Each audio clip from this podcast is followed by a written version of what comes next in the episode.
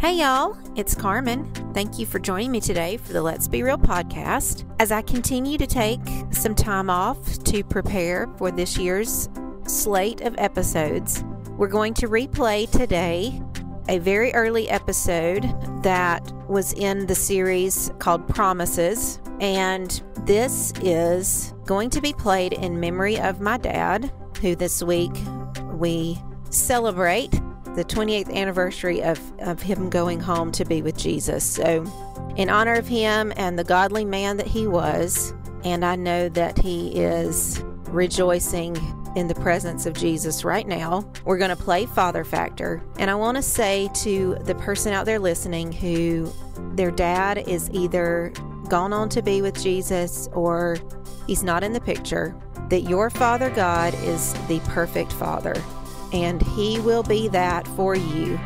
He will be there. He will never leave you and nor forsake you. And He will be your Father if you are fatherless. That's a promise in His Word that we can build our life on. So I hope that you enjoy this replay of Father Factor. And I will see you next week with a brand new episode of Let's Be Real. Good morning, friend. It's Carmen. Let me warn you, this morning we are going to address a hard subject.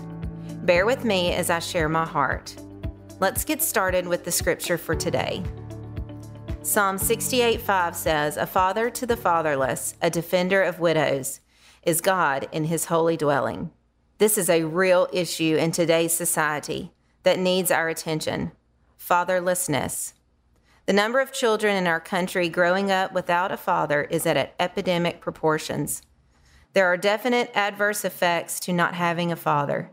According to the National Fatherhood Initiative website and the U.S. Census Bureau, 19.7 million children, more than one in four, live without a father in the home. Consequently, there is a father factor in nearly all social ills facing America today. Some of those social ills include poverty, teen pregnancy, behavior problems, child abuse, substance abuse, incarceration, childhood obesity, crime, educational performance, and mother child health. Why is this such a big deal in our society? From a Christian viewpoint, the picture of fathers is under attack from the enemy. God is our Father. He wants us to know Him as a Father. So, of course, the enemy wants to pervert that view and attack our children by attacking their fathers. The view of fathers is so broken, and so therefore our view of God is broken. But God has made a promise that the enemy cannot touch with a 10 foot pole. Let's get real. In a series on God's promises that have meant so much to me, why am I telling you all this? For just that reason. I was without a father at the age of 14. I was fatherless. The issue of fatherlessness is not only because the dad would not step up and be a dad, or the dad was incarcerated, or the dad just dropped out. I was without a father because my dad died from an unexpected illness. I was one of those one in four children without their biological father living in the home. For a 14 year old, uncomfortable and lacking self confidence, the man I looked to for that confidence, comfort, and protection was gone in the blink of an eye. My world was rocked. He was 52 and seemed to be in great health. He was active and full of life. This promise of God to be a father to the fatherless became real to me on January 10, 1994, a day forever etched in my mind.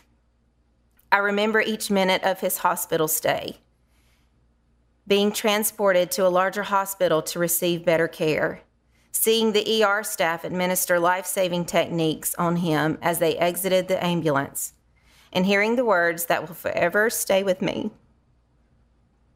Mrs. Andrews, your husband did not make it.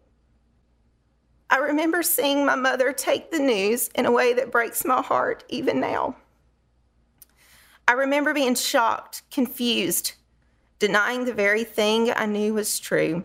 In the days that followed, I remember the overflow of love and concern for my family. I remember at the funeral, the church was filled to capacity with people who loved my daddy as we all did. I remember that people had to stand outside during the funeral because there was not enough seats in the church. I remember weeks after this terrible tragedy, our fa- family finding a new normal. My oldest sister returned to college. My other two sisters and myself returned to middle and high school. My mom went back to work. It was a time to just exist, to just get through each day. The father we knew and loved, who provided for us and made us laugh with his corny jokes, was not returning. We were fatherless. But through those dark, dreary days, the sunlight of the promise in Psalm 68:5 began shining down on me. I no longer would look at the door when it was time for Daddy to come home from work. I would no longer stop in my tracks thinking I heard him speak down the hall. I began to rely on the ultimate Father that had given me life, God Himself. He began showing me that He was my Father, that I was not fatherless, that He knew the pain I was going through, that I could lean and rely on Him for all my needs. When I was not confident, I could look to Him. When I was uncomfortable in my own skin, I could run to Him. When I needed shelter, He was there. I could not quite explain that feeling. It's a knowing that God had me. Several months after my father's passing, our school principal came up to me on a field trip and asked how we, my mom, my sisters, and I were doing. She was very sympathetic and sensitive to the loss we had experienced. I believe I responded with, We're doing okay.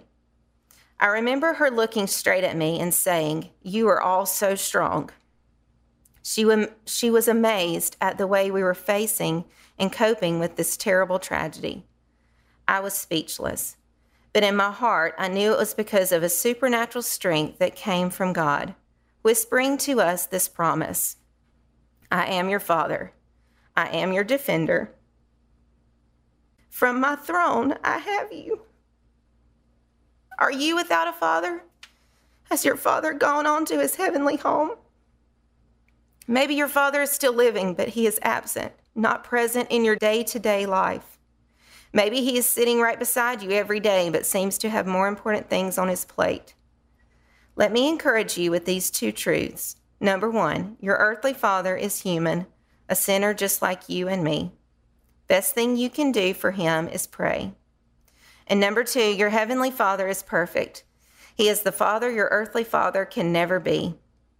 Allow him to take your hand and show you what a perfect father is all about. Let me pray for you today. Father God, I thank you that you are our Father that even when the earthly fathers that you have given us have checked out or have gone on to be with you, you are still there. Thank you that this promise is for real, that it stands the test of time. And I pray that you would just whisper encouraging words to us. Remind us each and every day that you have us you will be our Father, and you will defend us. And I thank you for that promise. And I pray these prayers in Jesus' name. Amen. Thank you for joining me today.